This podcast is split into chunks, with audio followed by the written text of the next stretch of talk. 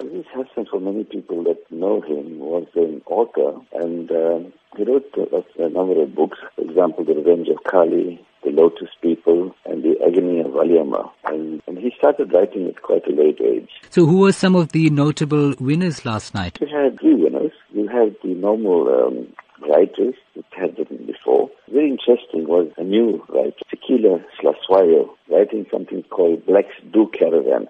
Yeah, the normal story is that caravan is mainly for, for the white population, but yeah, she actually went to 60 different sites and she wrote a wonderful book called Blacks Do Caravan. So it was a lovely discussion on caravanning around South Africa and what a wonderful country we have. And, and you know, went to all the different provinces and had all the sites in this country. It was fantastic. So she was one of the winners.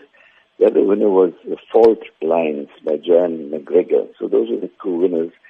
Uh, usually we have one winner, but you know one couldn't choose between the two, so the judges actually uh, chose both these uh, books and both the authors. And the last one was uh, a new author, debut author, author uh, Kanita Hunter. She wrote a diary of a Guji girl.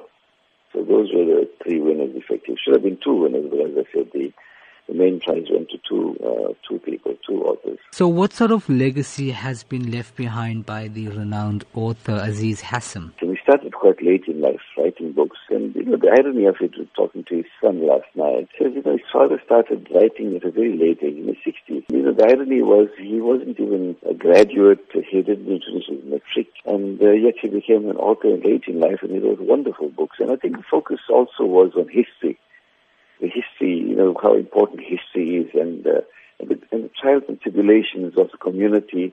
For example, in Lotus People, he spoke about trials and uh, tribulations of the people in the Casbah area, you know, the area, you know, central Durban, so-called Indian area of central Durban. How would you describe his novels in terms of preserving Durban culture and being of relevance in today's era? I think it's important as far as the history is concerned, because his novels, for example, The Revenge of Kali, I mean, he spoke about really the indentured laborers and that type of thing. Lotus people who spoke about the color, you know, the, the Casbah and the agony of Valliamma, the type of contribution a young woman, Indian woman in those days contributed, you know, to, to the, um, you know, liberation of the Indians as such, you know.